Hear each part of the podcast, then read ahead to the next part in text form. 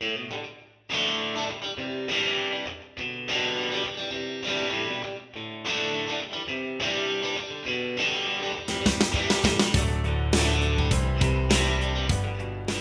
everyone, bit of a bonus episode for you today. This is an episode of Bees with Ben. It's an Australian beekeeping podcast hosted by Ben Moore, and he's got a business called Ben's Bees, which I'll link here in the episode show notes. Now, a couple of weeks ago, I was really lucky to be on his podcast, and Ben sent me a copy of the episode, so I thought I'd upload it here. Hope you enjoy.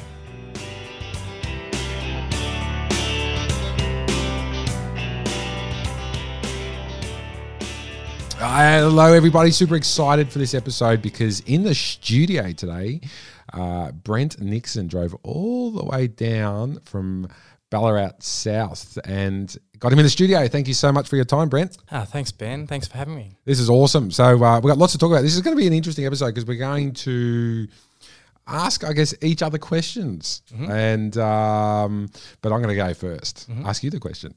Uh, tell us, how did you get into bees? What was that first bee moment? Mm, yeah, well, I, I grew up as a cattle breeder. So we had cows, we bred them. We, we're no longer on the farm, but after that, I wanted to continue breeding. So I studied genetics at university. Oh wow! And I was really looking for that next thing that I could get into for breeding. And uh, bees were, so I don't know if you know much about Gregor Mendel. He's the father of genetics. Yes, yeah, Mendel's So- law or something. Yeah, that's yeah, the one yeah, I do. one, yes, yeah. Recessive and co-dominant Yes. and all those. Yes, Yeah, absolutely. With, the peas. It was With the pea with plants, the, yeah. The pea plants, yes. Yeah, yes. so short pea plants, big pea, pea Yes. plants. So he was a beekeeper. Oh, and he- I did not know that. Yeah, he was. And Okay. so he was a monk. And, um, you know, all at that time, most bees were kept at monasteries because they were using the, the beeswax for, you know, all the monastery stuff. Okay. And so a lot of bees were kept at monasteries and they were doing a lot of the research on bees.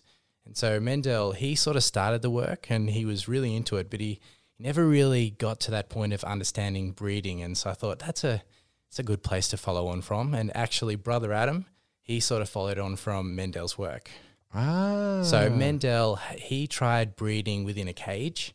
So he was he was having queens released from mating nukes sort of thing Okay. into a cage, like a net, and trying to mate them that way. Okay. Didn't really work. So he his work was kind of carried on by brother Adam, and I was really interested in all that stuff, learning it at uni, and you know it's a very very complicated bee breeding. It's not like you know normal animal sort of breeding where you just have you know you get a male and a female, and you kind of work on the lines. As you know, with the queen, she can mate with many different drones, so you've it's very difficult to control, very interesting. yes. So I was looking at getting into um, beekeeping after I got married. We we bought a property down near Geelong, Okay. Cool. and it's time to get into get my bees, you know. And my wife's uncle was a beekeeper, so it was uh, he sort of I was talking to. her, I said, "Look, I really want to start a new breeding program. I'm thinking bees are the thing I can use to do do my breeding program." And he said, "Well, next time they swarm, I'll uh, I'll uh, I'll help you out and get you some bees." And At that stage, my knowledge was only theoretical. Okay. So I knew, uh, you know, how the gene the genes worked. I knew the history, you know, with Mendel and Brother Adam, and Yes. read a lot of books about it. But I'd never actually been in a beehive, okay. so I didn't know anything about them. And so my uncle, or my wife's uncle, sorry, went over there, and there was a swarm. It's about ten meters up a tree, Yes. and he's like, "We're going to catch this swarm, and Okay. that's your first beehive." yeah. Love it. And so he, he he gave me a half size suit. You know, there's one of those ones that's top up. Yes. And um, he went up the tree and started he shaking the tree. He's like, "All right, what you want to do is you want to try to get the queen bee in the box." So he gave me a slab box, you know, VB slab yeah. box. Very, yes. Yeah. And it was ten, you know, it's about ten meters, I'd say, maybe eight meters up. And he said, "Just try and catch the queen." I thought, "What's he talking about?" yeah. well, he must know what he's talking about. So he's shaking it. The bees just sort of drop down in a big clump, as you know. They'll drop down, and, uh, and I got some of them in the box, but not really. Most of them landed on my head, and they were just everywhere. And, and so he's like, "Did you catch the queen?" And I, was like, I don't know. At this stage, it's about eight o'clock at night Yes. and it pretty dark. And uh, I, I think we actually did. And, he, and, and so he, he said, "Put the box down, and, and, and, and the rest will go in." And, and and actually put the box down, and they they really just came in. I thought, "Geez, that's magic." That's yeah. You know, he really did know what he was talking about. And uh, so we sort of waited an hour, had a good old chat, and boxed it up, and put it in my Corolla hatchback and Yes. took it away, and that was started beekeeping. That was about it's about eight years ago. Okay, awesome. Yeah. Also, that's fantastic. And I'm going to jump in another another question because we're going to put in the show notes. Um, well, also too, you've got actually before I sort of get into the Facebook page, is um, you've got a podcast too. Yes. Yes, Yes. tell us about that because it's the more podcasts on bees, the absolute awesome it is. So, so uh, what's that podcast? So my podcast is called Breeding the Honeybee. It's after Brother Adam's book. Okay. So Brother Adam, who was a monk in in Buckfast, England. Yes, he had a book called Breeding the Honeybee, which is a really, really interesting book. It's quite a, a heavy book. So if you're really interested in breeding, it m- might not be the first book that you want to read. Yes. It's sort of it's quite detailed, and uh, I don't think he was he was sort of interested in sort of going into much of the the broader range of beekeeping. It was just very, very solid breeding type stuff. Yeah. So it's a cool book. Um, so read that book, loved it, named the podcast after it, and I inter- I interview breeders all around the world. So Okay. I've got eleven episodes at the moment, Awesome. and uh, so we talk about you know different breeding styles. There's a few episodes in there via uh, Varroa sensitive hygiene, which Yes. is a really interesting thing, particularly at the moment in Australia. yeah, of course. You know, we don't know which way it's going to go. And there's some programs out there. Corinne Jordan's got that really cool Yes. program that she Yes. started. Yep. And uh, so we're not sure which way it's going to go. Uh, DPI are doing a great job, but we might be sort of looking down that path. So I've got a few uh, episodes on that. I've got a few episodes uh, from other people in the States, you know, some commercial stuff, um, some people in New Zealand talking about what they've got over there. Rae Butler, she is the Varroa sensitive hygiene breeder in, in New Zealand. Okay. So some interesting stuff that she's been talking about. And uh, also, I've I've got an interview there from uh, Buckfast Abbey, which is Ah. you know one of the main places in the, around the world for beekeeping. Yeah, that's right. So the head of beekeeping there, Clare Densley, she's she's on there. So it's uh, it's been fun. You know, That is awesome. So everyone check that out because that sounds uh, absolutely, uh, absolutely brilliant. Absolutely Mm. fantastic. All right, question for me. Fire away, Brent. Yeah, so I I wanted to cover talk to Ben about and you know his experiences like with queen bees and stuff like that. But I thought it'd also be really cool to talk a little bit about your business, what you've been up to, and I think I'll just take a moment to set the scene here. I'm in this. I'm in this factory in Nunawading. It's a really cool place. He's got a little podcast studio here. With there's some amazing artworks on the walls, and uh, it's a really cool space. And we've got the factory with all the all the cool beekeeping stuff out there. It's it's it's great. And and then we've got a truck and two two other smaller vehicles completely covered in. it's really cool. You've got this uh, the, the the beekeeper number plates and uh, all of the all the bee artwork. So it's impossible to miss Ben's place up here. Uh, when I was driving in, there's all of these factories, that it's all right. It's fa- it's factory. It's it's in the middle. You you'll see it, and you really do. Every every other factory is grey, black tinted windows. So, all right, not that one, not that. Then it's just Ben's bees, Yeah. massive, and you got all the trucks and everything. You, you can't miss it. It's a really cool space you got here. Yeah, thank you. Yeah, And, that's, uh, it's handy. Yeah, absolutely. I think I'd, I th- it would be cool for listeners to know a little bit about how how it is you got into beekeeping initially. So we've we've all seen the photo that you've got.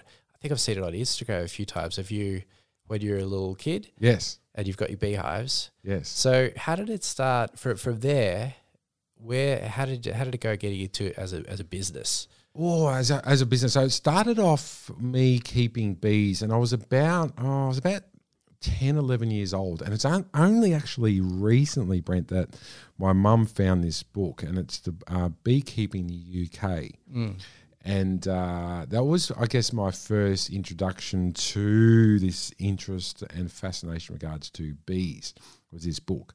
But was uh, I was fourteen.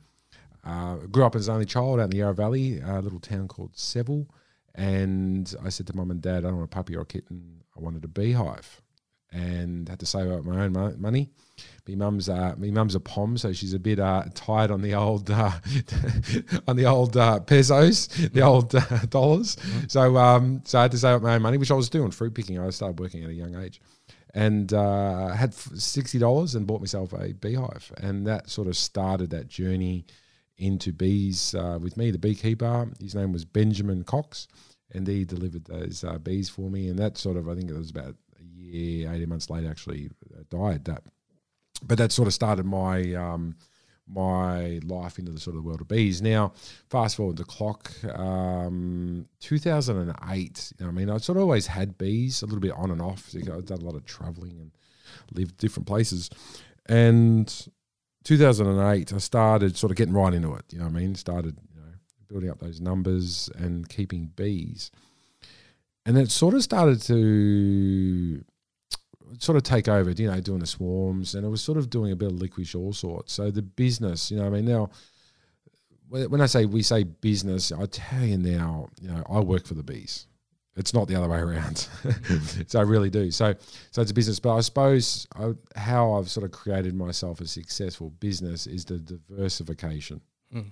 Being so diverse on everything. So diverse from, you know, beeswax candles to pest control, you know, being European wasps, because a lot of the city slickers don't know the difference. So, so that's created sort of that business. Um, very consuming.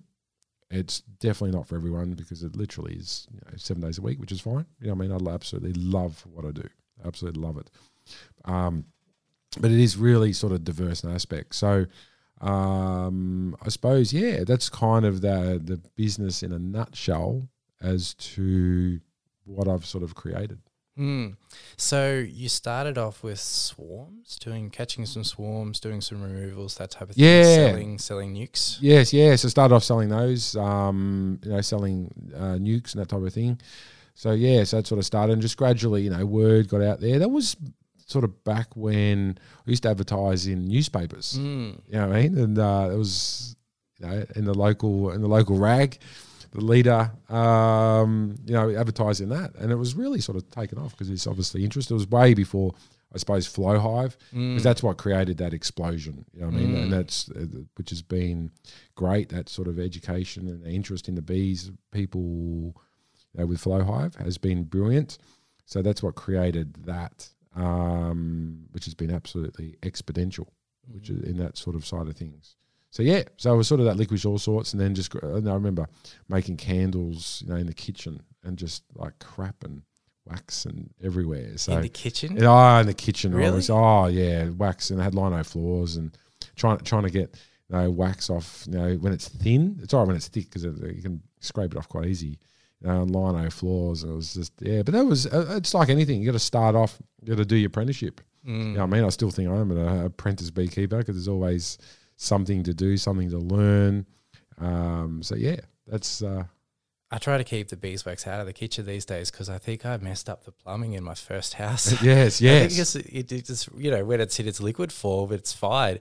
But once it once it, it cools down, it can be a bit of a problem. I think some of it got down the sink and the sink didn't work properly after that. I didn't realize for a few years it was probably that beeswax. Yeah, exactly. but you know what's interesting as well, bringing that up, you got to watch actually. If, let's say you've got honey uh, diluted honey can't go down the drain into if you've got a septic tank because it mm. actually disrupts the those beneficial bacteria in the in the septic tanks. Yeah, oh, really? and okay. I did not know this. Yeah, I didn't know. And no, and it's a few beekeepers I know. They've actually have to run it out somewhere else or put it in a separate tank because if you've got honey, because it's obviously it's got all those, you know, the enzymes and everything, those good natural properties. The honey can actually disrupt the balance of a septic tank. Mm. Mm. I think it'd be cool for listeners to know also. So when you, you obviously would have started as a sideliner with your business, and uh, you know selling some nucleuses and all that kind of stuff, and doing the the wax candles and what, uh, what so what was it like transitioning from doing that as a sideline business to starting it as a full time sort of business like it is now? Mm. Was that a hard transition? Oh, 100%. It was, uh, to be honest, it was brutal. It mm. was actually brutal because it's the problem is with this gig is it's so seasonal. Mm. You know what I mean? It's you've got you know spring, you know you've got pollination. You get paid for some you know various crops. Summertime you've got you know honey crops coming through, and then wintertime yeah okay you sell a bit of honey, but then there's nothing. So it was very difficult in that aspect. Um, I, I remember it was quite a few, must be six, seven years ago when I got my first employee. It was actually off a um, a TV program, a reality TV show called My Dream Job. And I was on that. They asked me. They were, I think they had like a someone who worked in real estate. It was on Channel Nine, and uh, had Peter. And Peter was a podiatrist, and he wanted to. He kept a few hives, had half a dozen hives, and he come and um, helped with. Uh, with me and, and actually on this TV show, it actually gave him a job on the TV show. I was the only person that had done that, and I think you can find on YouTube. And it was pretty cool. Anyway, so um, but it was brutal in the sense of you know having a full time wage, well, two, you know, mine and his during winter time, Mm. and the money go going backwards in the rate of knots. And I'll never forget. Then I had a credit card with a forty thousand dollar limit, and and this happened actually quite for quite a few years, where I'd tick that up, and you imagine the interest repayments on that. You know, I think it's 17 18 percent, and being that sort of in debt, and then just getting through to like September, October, and then pay that credit card off, and that same process would happen the next year. So you know you got little, money in, little less each year. little less each year. That's right. So it's really difficult because the problem is with bees when we look at it on a business aspect is the equipment you need. Mm.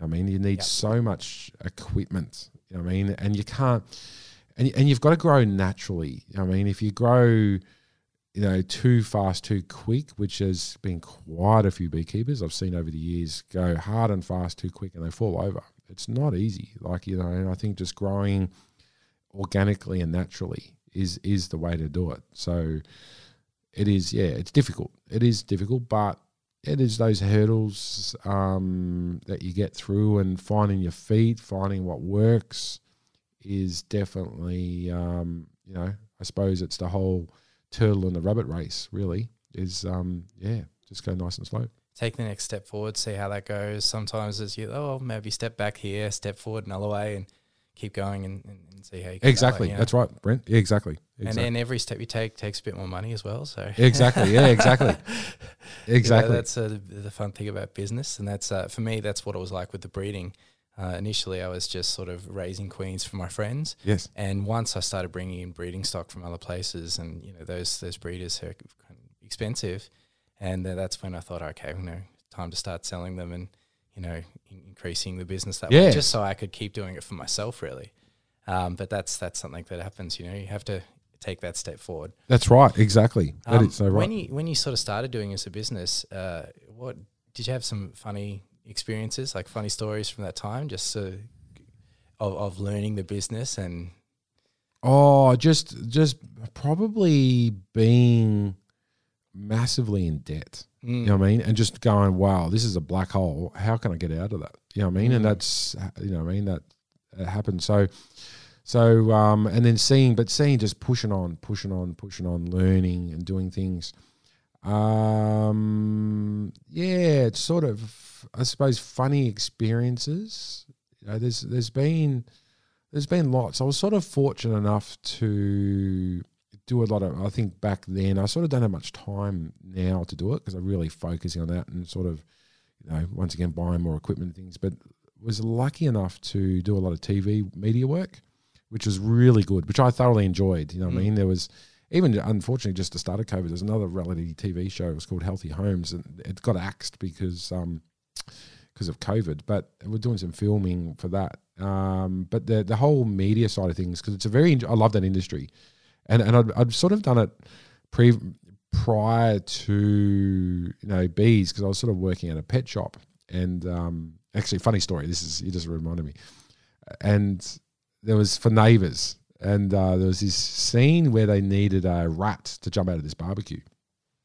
right, okay, Yeah, yep. so so I had this rat. So I had, to, I had this baby rat. I had three months to train this rat. Right. I know it's a bit of a, a sidestep from you bees. had the rat Yeah, I had the rat. So I had this. I got this baby rat, and because uh, you worked at the pet shop. yes, yeah, Okay, and I yep. and I kept it home, Yep. handle it all the time. This beautiful rat. You know what I mean? It was friendly, and I love this rat. E- Even named it after myself. and um, so this rat anyway. So and because it's good coin. Like when it comes to media stuff, it's often you get whew, unbelievable. You know, I mean, you can see why these, you know, these um, like Chris Hemsworth and that make millions of dollars because it's insane the amount of money they make. So So you had a little barbecue stage set up out the back, Yes. a little prop stage, that's yeah. Well, they're they're actual. Um, little green screen behind it. yeah, I think it's Fremantle Medias or something. He's up the road in uh, Nunawading. yeah, So um, the big day, it's it was going to be about approximately two hours there with this rat. Put this rat in the barbecue, and they make it look natural because they're all greased up, so it doesn't look it's brand new. You know what I mean, anyway, I put this rat in there and put the lid down, and we're going to do this film. I had to do a few takes, you know, of opening up the lid of the barbecue, and there's this rat. Anyway, unbeknownst to me, me and my um, lack of animal training, I had this rat in there, and when I opened the lid, maybe from being dark to light, it scared it and and and it got a bit scared. This this rat. Anyway, this rat bit me, right? And it was like it was pissed off. It was angry and it bit me, and I was bleeding like a stuck pig. and here I am, you know, trying to act cool, Be you know, professional. be professional, and I got this blood just dripping off me. So then then there's all this. You know, we're, we're dealing with a world of you know OH&S, and there was a big drama and incident reports and all this. I'm trying to cover this this you know what I mean. I had me sleeve, you know, trying to soak this this blood. But anyway, they got the shoot and it aired to TV, and the rat was good as gold. You know, the rat was uh, went on to live. I gave that to a uh, a friend's uh, daughter who uh, looked after this uh, this famous little rat. So yeah, so that was um yeah, it was kind of kind of cool. But yeah, the whole media side of things I love. You know what I mean because it is very interesting as far as you know behind the scenes of production and directing and all that type of thing. Mm. It is funny when you have to act professional in a in a situation like that. I remember uh, when I was sort of building up my hives initially, I was doing it by doing removals, relocations of established hives mainly. And it was one of the first ones I was doing, and I found that people were really interested in, in participating. Yes. So I had a few bee suits, and I sort of said, "Okay, yeah, I've got this bee suit for you, and you can hold a smoker, and we'll do it together." And uh, at the time, was just very busy, as you said. It's a, it's you know you don't have much time to do beekeeping, and I was I was trying to do things you know quickly but professionally, and uh, sometimes I'd take a few shortcuts. And in this particular day, um, here we were doing a removal, and um, like I started getting stung on the neck, and I thought, ah, you know, Yeah. they've gotten in somewhere. Yeah. And uh, and the guy who was working with me was holding a smoke, and he's like, "Oh, you get a sting, did you?" And uh, and I said, "Yeah, they sometimes get in." And uh, and he's like, "Maybe it's because your suit's open." Uh, yes, yeah. That's it. It was completely open. You know, I only had ju- I just had my veil on, and the whole suit was completely open. This really, really feral, like angry Yes. hive, and they were just all getting in. And I was like, "Oh yeah, that's uh, I might." You know, try to be a professional. I was just step away here, and uh, as soon as I got out of view, I ran. yes, I know. It's yeah. It's, it's, it's funny those stories of um, getting stung in the um, in the yeah the, the, the general public. Yeah. and they actually see. I had a similar one where I, I'll never forget. It was in Hawthorn Swarm. It was in one of those um, is it Poinciata, Poinciata hedges? Poinciata. I've forgotten the name of the botanical name, but you know those hedges got the small fine leaves. Okay, yeah, yeah, it's one yep, of those. yep. So Swarm was in there. It was an overcast day. I'll never forget this. So grab me box, and I'm a, I'm a big gun ho. I don't know. I, I think I've got ADHD or something. So so I go in there, grab the box, and I shake these bees in, and, and a few people walking because that busy side of town in Hawthorn, and a few people were seeing, you know, um, I shake these bees in, and they went ballistic. And I'm not wearing a veil or anything, and I got it's a ha- swarm. a swarm, yeah. Yeah. And I got absolutely hammered. They must have been hungry or starving this morning because they were feral. Yeah, that's not normal, is it? No, it's not. No, that's right. I think there'd been weather and so forth, and absolutely hammered. And just that walking away to go get my uh, my veil and just pulling out these bee stings. Because there was a few people watching, so you got to act that sort of cool, calm, and collected. Yeah, I get a few stings. Yeah, exactly. And I was just in pain, exactly, because they hurt. You know what I mean? It's kind of, especially in the face, they tickle. Yeah. So yeah, so that was that reminded me of that story. But um, so so question, Brent. So your your profession, you're a teacher, Yes. Yes, Yeah, yeah. School teacher. school te- little kids or big kids? Uh, secondary. Secondary. Yeah, yeah. Yes, so, yeah. Yeah, I teach science and, and German. Oh, giant uh, uh, science and German. Yes. Awesome.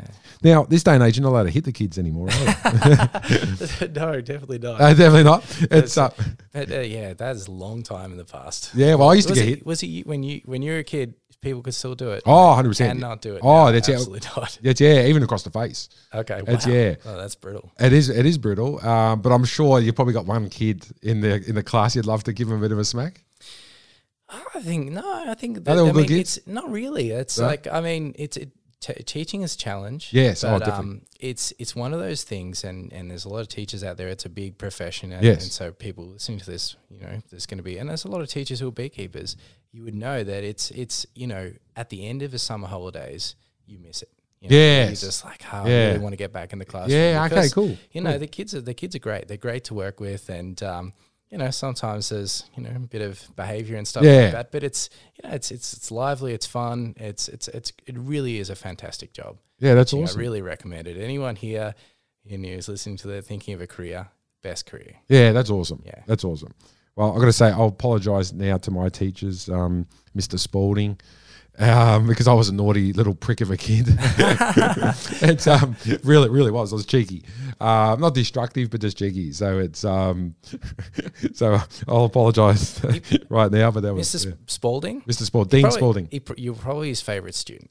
Yeah, know- well, I'll be the one he remembers. That's for sure. Yeah. No, no, seriously. Though, some of those times, like you, you, you know, students will come up to me from the past and was like, "Oh, I'm sorry, uh, Mr. Nixon. I was such a bad student." I was like, "You kidding? You were the, one of the best students I had. So much fun. yeah, You know, that's awesome. Yeah, yeah. you- You'd be surprised. Yeah, that's uh, yeah, interesting. Yeah, that's interesting. Um, now, now, as I said, we said before at the introduction, um, awesome Facebook page, which has absolutely grown exponentially, is um, and I'll, we'll put this in the the show notes too. Queen Bee Rearing Australia. Yeah, the Facebook group. Yeah, the Facebook group. So, um, when did you start that, and why did you start it, Brent? Um, so something that I've been interested in doing for a long time uh, is uh, helping people raise their own queens. So I've always been a big advocate for encouraging people to raise their own queens, give it a try. And uh, over the years, you know, I sell queens to people. It's a it's a little sideline business Yeah, of awesome. doing the breeding and selling queens. And a lot of times, um, I'll just say to people, look, you should give this a go. And there seems to be a bit of a barrier to people doing that. They don't really want to give it a try. And so I've got the podcast, so that helps a little bit with people. And uh, here in Australia, I wanted to start this group, a Queen Bee Rearing Australia, just to get people to to get together, share their experiences.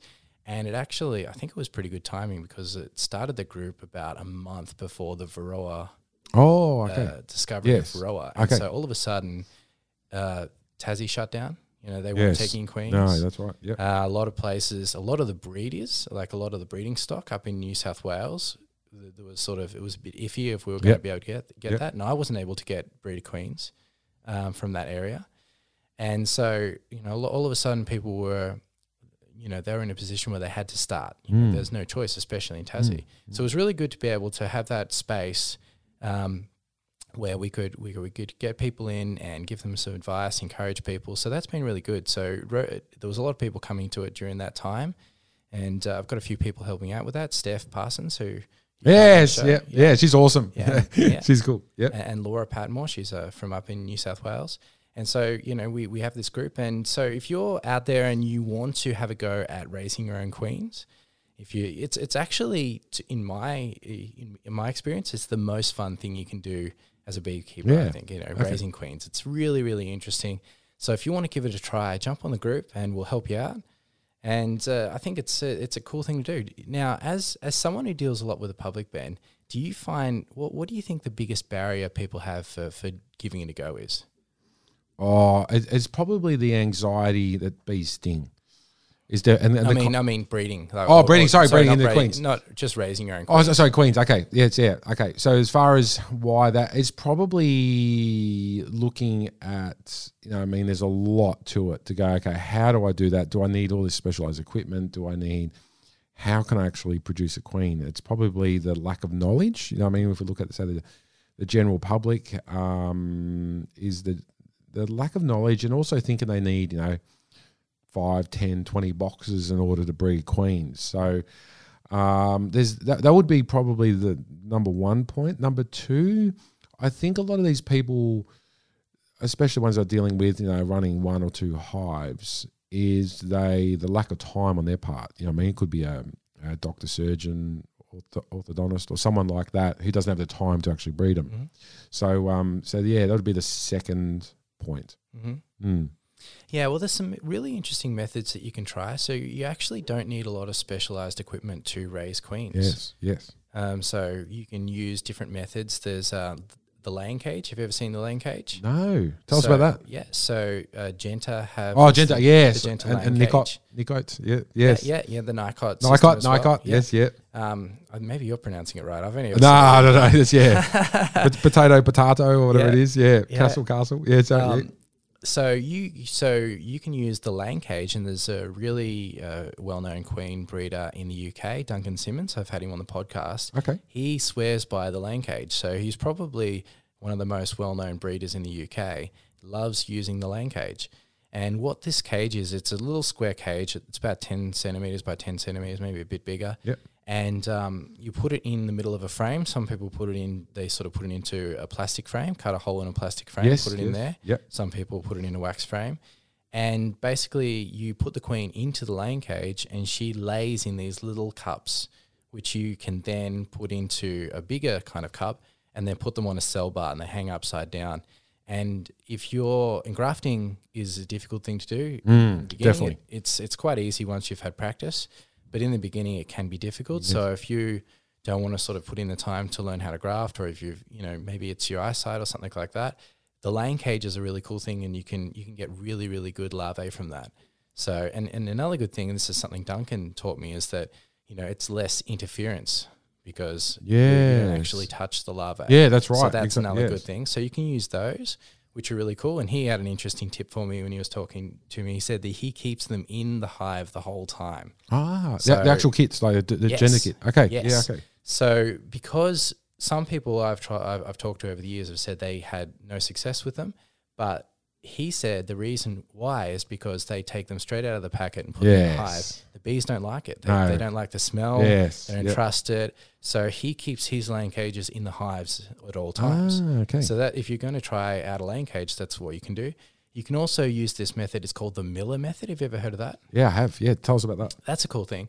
So you can take a uh, a frame that's got eggs in it, or well, a frame right from the middle of the brood yep. nest, and you can cut these little V shapes in the bottom. So I think two works the best, the Yes. most efficient approach. So you cut two V's, and it looks like a little sort of squiggly line Yes. like a thunderbolt or something like that, a lightning bolt. And then you put it back into the hive, and the bees will draw queen cells from them. It's just something to do with the angle. It's been discovered that they will draw all these queen cells on the bottom of the V's. Okay. So you can actually then cut those out and put them into some mating nukes. So, and with mating nukes, you can get the little polystyrene mating nukes, Yes. which are pretty good. Yep. You can make your own mating nukes, like I use, which is a sort of a queen castle, you know, where you uh, partition a hive into, Okay. Yes. Yep. into four or In the- three yep. different, you know, Sections, use the yep. yeah sections and use the frames. So then you can take the queen cells out and uh, raise them that way. So, and then there's also walkaway split, uh, walkaway splits. Yes. So that's um, you know, that's how you would do a normal split anyway. But you could split it into four and say raise some queens that way. So there's there's many different ways that you can look at it, and it's it's a fun thing. And if you've got a really nice queen that you could use from your apiary, and this is what I did initially before I started bringing in breeding stock, is I was just breeding from my my favorite queens. And so if you've got a really nice queen, it's a, Mm. it's a great way of uh, sort of having some more fun in, in the beekeeping experience and, and getting some some free queens. It's it's it's, it's good. Yeah, no, totally agree. And what about what's your thoughts, Brent, on drones? Like having like drone mothers. Are you sort of obviously we can get pretty you know queen rearing can get technical, you know, into artificial insemination, go that other spectrum, that other that other side of things. But you know, what about drones? Because sometimes, uh, and I notice here in Victoria, you know, we want queens early. You know, start of September would be awesome. Mm-hmm. But you know, sometimes the lack of drones. So, what are your thoughts on that? So, um, at the start of spring, it's really interesting. I'll never forget the very first time that I looked in. So I got my first beehive in the middle of sort of late spring, you know, with Yep. my swarm and Yep. worked on it over summer. And, you know, I was sort of reading the books and checking all these things and it was really cool. Saw some drones, but it wasn't anything compared to the start of spring. You know, Yes. so I I'd put a lot of hives on canola at the start of spring, and that will bring in the drone numbers Yes. massively. You know, so I'll never I'll never forget the first time in the s- start of spring, sort of midway through that canola period, pulling out a frame and just seeing drones absolutely yes. everywhere. Covering- yes. So sort of, I think that you know, a couple of weeks into spring, you're going to have a fair few drones around. Yes. Even if it's in the middle of the city, that it's not a big issue. And I'm able to still, even in Victoria where it's really cold, in Ballarat, and I was previously in Geelong, I, I still find that there's a fair few drones still. You can get drones in May. They're, Mm. st- they're still around. Yes. Yeah. So it's not. There's definitely none now. Well, I haven't seen any at the moment floating around, but you know, I don't think it's a big issue. But one thing that a lot of people will do if they're raising their own queens is they'll do a drone saturation. Okay. So they'll have uh, some hives where they'll put in drone comb yes. and uh, get particular what are called drone mothers, which is these queens that are, have the good genetics and they're going to lay lots and lots of drones. And that's what I do. I have an area where I've got a bunch of hives with good drone mothers and I have drone comb in there. So I'm getting as many of my own drones in the area as possible. And that I can do that because that's a that's a focus of mine, and the average person probably can't do that. Yes. But I think that in terms of drones, there's going to be plenty out there, and in a city condition, I think that there's there's more than enough drones for that. yeah, definitely. need. It's- yeah. Especially if you're doing it late spring, early summer. There's there's drones everywhere. Yes. Mm. Is and any negative side? Let's say someone wanting to you know, breed a couple of queens. What would be you know the two biggest challenges you think they'd have doing it in their backyard? Uh, I think the the the, the I think the, the first thing is that a lot of people don't try it, and so there's not a lot of people to talk to Mm, about yep. it, and uh, you know a lot of people just buy their queens, and so you know that's why we started the Facebook group so people could sort of learn and, and share ideas and things like that. So that'd be number one, and the second one would be having the breeding stock.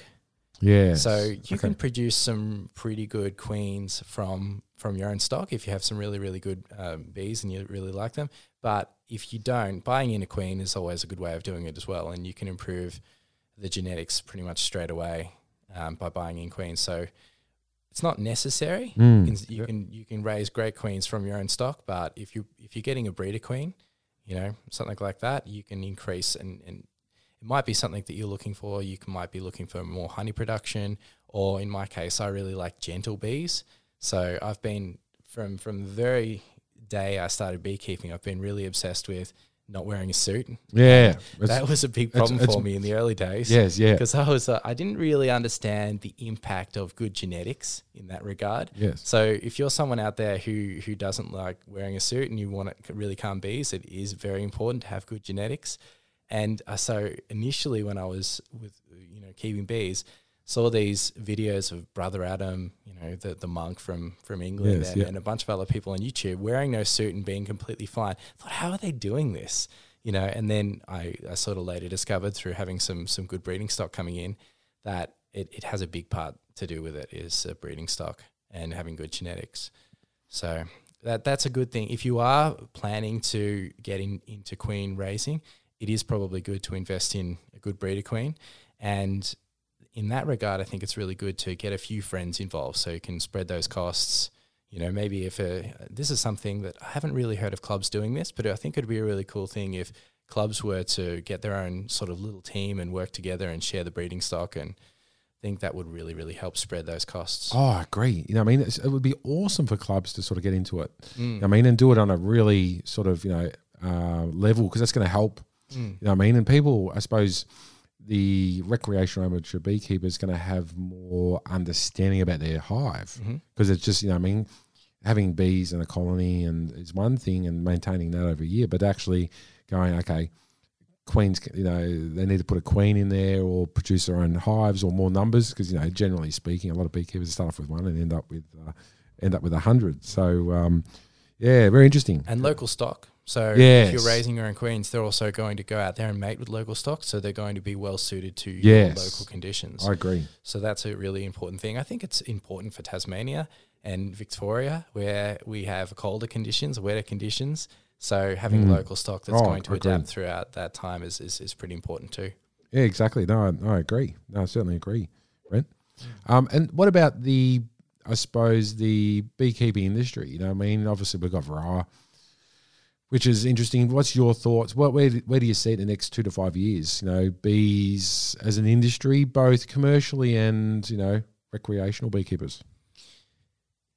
With considering Varroa is going Yeah. to take hold. Oh or- yeah, well, is it? What do you think? What's your uh, if you're a gambling man? Are we are we stuck with Varroa, or do you think it's um, or the the good team at the DPI can get rid of it? I've I've been absolutely amazed at their response.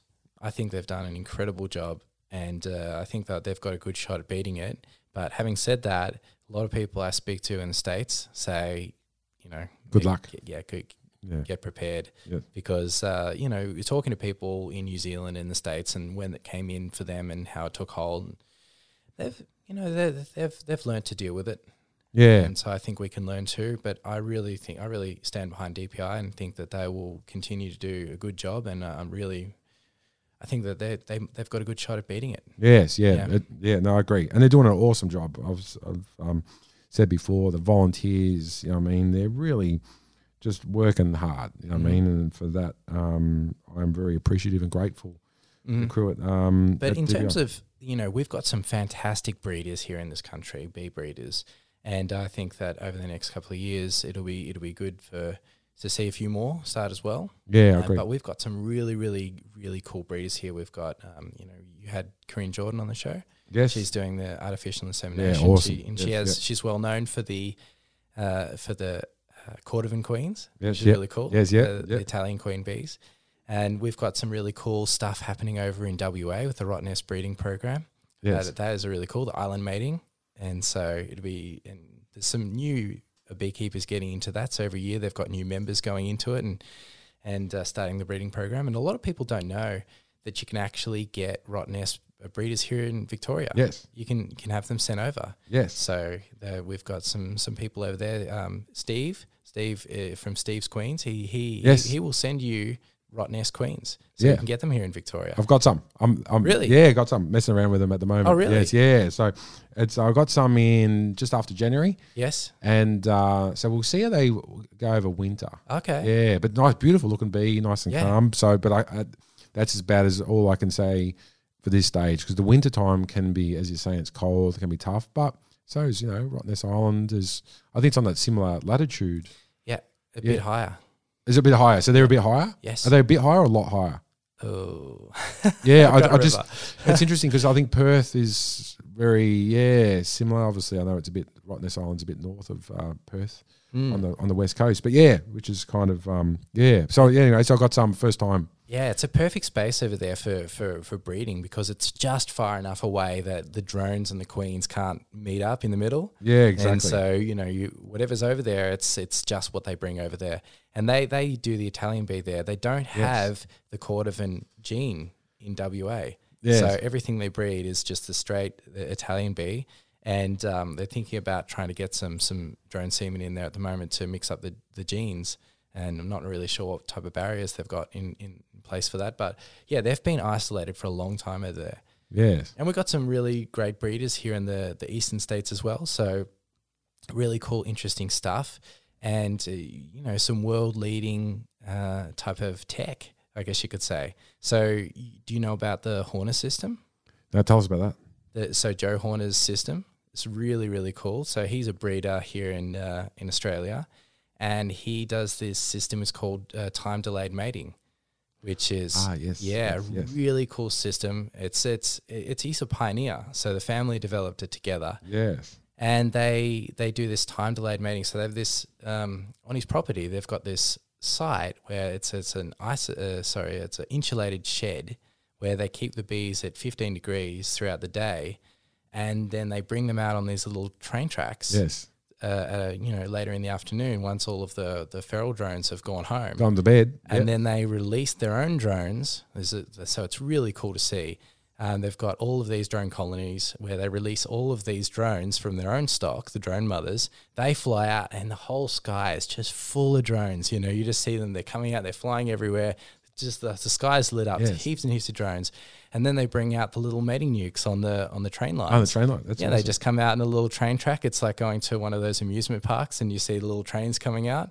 It's just like that, but it's beehives. Yeah. You know, little little four way mating nukes. And they, they release the queens and it's cool. You stand there and you see, you know, and Joe uh, Joe Horner, he's the, the main breeder there. He he's so excited. He's like, watch, watch, watch, and, and you know, here here it comes. And then then the queens start coming out. Yeah. they take off and they they, they they do their little orientation flight and then they come back in the next day they take off and they go out and mate and it's a really cool system so it's it's sort of sort of a natural way you know it's not artificial insemination Yes. time Controlled. delay yeah it's controlled, Controlled. and Mm. it's and it's it's you know th- that only happens as far as I know here in Australia so Yeah. you know we've got some really pioneering kind of breeders here Ex- Exactly. That's so. Um, so true. Oh, now I've got to jump in. You said the word Cordovan. yeah It's yeah. What's it? What's the? What do I say? I say Cordovan Cordovan. Cordovan. Uh, Yeah. I say Cordovan, and it it just reminded me of a funny story with uh, Nigella Lawson. You know, the, the TV chef. You know, most people say it's a microwave, but she calls it a microwave. Oh yeah, nice. yeah. so just reminding me of that. A microwave. Yeah. That's how, what the hell Nigella. Um, she's my favorite um, TV celebrity chef. yeah. Yeah, interesting. Um, Yeah, I always get corrected on the way I th- say things because a lot of times I, I just I read it and uh, I'm not really sure how to pronounce it. And so I was Yes. just interviewing a mate of mine in South Africa the other day, and they have the Apis mellifera scutellata. yes. And I wasn't sure how to say it. Yes. And I said, "Is this how you say it?" He's like, "Yeah, no, we call them scoots." We call it scoots for sure. Yeah. Exactly. So that that's an interesting story, by the way.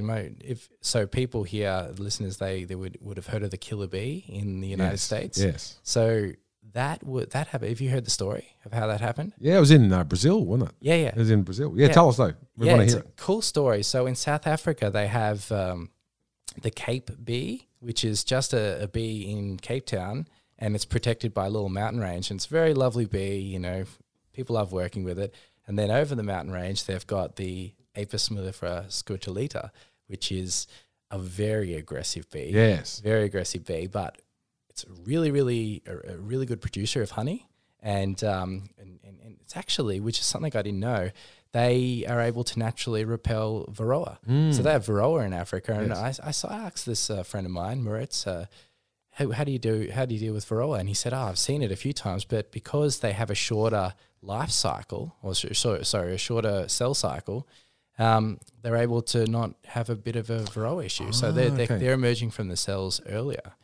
And uh, so what we Ah, normally used to is 21 days. They're emerging from the cell after 21 days as the workers. They're coming out a couple of days earlier, apparently. I didn't know this until speaking to it. But because of that, they're able to sort of deal with varroa better than us. So even though cycle. varroa is in Africa, it's not an issue. Anyway, this uh, scutellata, the scoots, they it was uh, a Brazilian scientist Yeah. thought they they were they had apparently Italian bees in in Brazil before that, but they weren't dealing too well with the tropical conditions. So they thought, all right, we need to bring in another bee and see if they can do better at producing honey in these tropical conditions. So he went to South Africa, got this bee, the scutellata, and they were doing research on it in Brazil, um, in Sao Paulo. Is that how you say it? I, I should have checked on that. Sao, pa- Sao Paulo? Sao, Sao Paulo? Sao, Sao Paulo? Sao Paulo. Sao, yeah. Sao Paulo? Yes, yeah. Sorry for Brazilians listening. I should have checked how to pronounce that. I looked at it. I thought, how do I how do I say that city? Anyway, that's the place where they were, and uh, and they were working on these scutellata bees and seeing, oh, yes, they're producing amazing um, honey crops, and they're, you know they're okay to work with, a little bit aggressive, but this is really cool. And what they had is they had a queen excluder underneath the hive Yes. to stop the drones from getting out and to stop the queen from getting out, swarming out. So essentially, even though they were using these scutellata bees, they thought, all right, well, it's, they're not going to go anywhere because they can't. And even though the workers are out flying around, that's no biggie. But what the story goes, and this is in the 50s, that a visiting beekeeper came to have a look at these bees and they're like, who has put these queen excluders at the bottom of the hives?